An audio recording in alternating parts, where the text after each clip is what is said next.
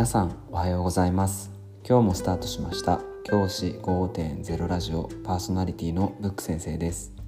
私は現役の教員です。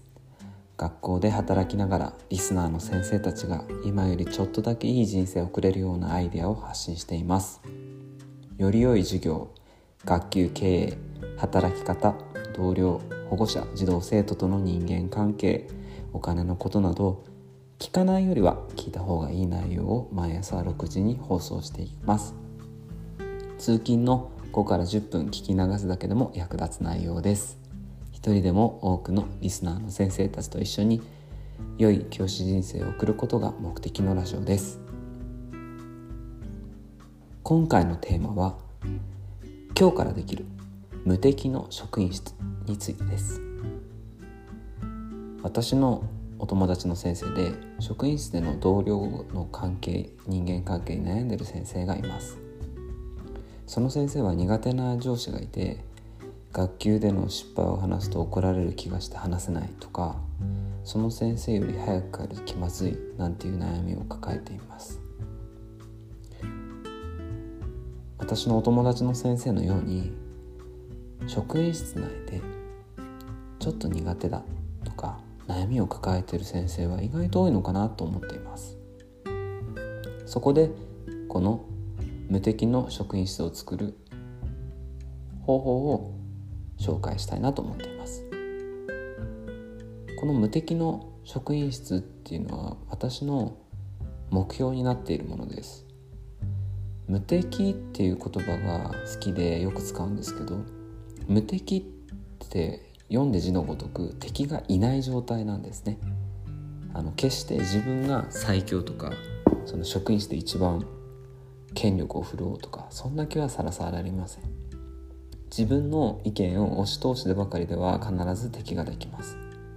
この行事はこうしなきゃダメでしょとかばっかり言ってたら誰でも嫌になりますよね。無敵の人間関係を作る目標なんですがこれはすぐに作れるものではありません。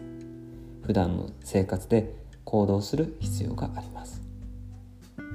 でもその行動は何も大きなものではありません。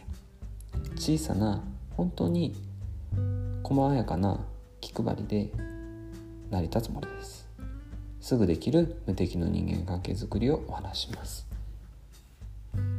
まず今日一つ紹介したいのは無敵の人間関係を作る手段。の一つ目がシュレッダーのゴミを捨てるです。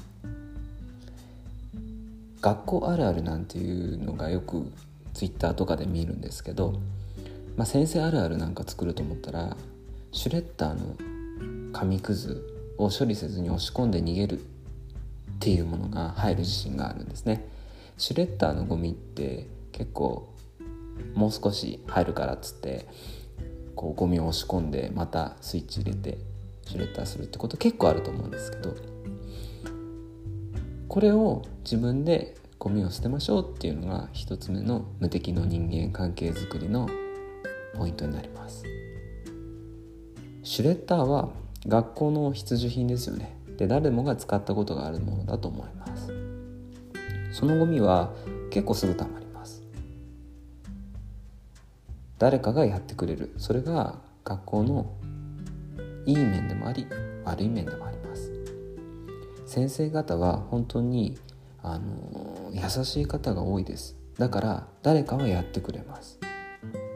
でもその誰かがやってくれるその誰かに自分がなるんです。シュレッダーのゴミの処理ってまあ先生方ご存知だと思うんですけど結構手間ですよね。シュレッダー開けて袋を外に出してまあ、袋を外に出した時に誰かが押し込んでしまっていると、あのー、袋に入っていない紙くずが外に出てそれを散らばった紙くずをほうきや掃除機とかで片付ける。これってできればやりたくないですよね。次の人に回したいなと思うと思います。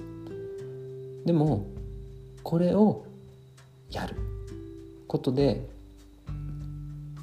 周りの先生たちが「あありがとう」っていう気持ち。感謝の気持ちで見てくれます。じゃあこの作業いつやるか。これなんですけど気づいた時じゃダメなんですね。気づいた時では人間の性格上本能的にやりませんのでこれをやる日を決めます。私はこの作業を月曜日の朝にやる習慣をつけています。月曜日の朝学校に行った時にシュレッダーのゴミを片付けます。そうすると1週間まあ少なくとも大きい学校でも水曜日まではシュレッダーを快適に使えるはずです。誰もが使うっていうことはその掃除をすれば教職員全員が喜んでくれます。ありがたいと思ってくれます。でもこれをじゃあ誰かが見てるからやろうとかそういうのはちょっとかっこ悪いなと私は思ってしまいます。なのであいつ点数稼ぎがとか思われたら気分が悪いので月曜日の朝毎週やる習慣にしています。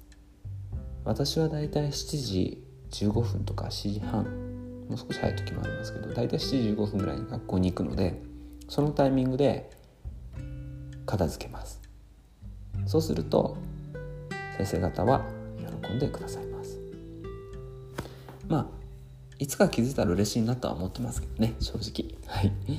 そうすると、えー、誰かが気づいてくれてまあ気づかなくてもみんなが気持ちよく仕事ができてそれが無敵の職員室の第一歩になっていきます。今日の話をまとめると先生方が目指すべきは無敵の職員室です。そのために普段から小さな行動をする必要があります。まずできることはシュレッダーのゴミを毎朝月曜日の朝に片付けることです。誰もが使う機械だからこそみんなが助けそしてみんなの助けになって無敵の職員室作りに絶大な効果があります。ちょっと一つのエピソードで全部紹介しようと思ったんですけど長くなりそうなのでこの無敵の職員室はシリーズにして放送していきたいと思います。明日も無敵の職員室について話します。じゃあ今日はこの辺で。起立礼着席。さよなら。また明日。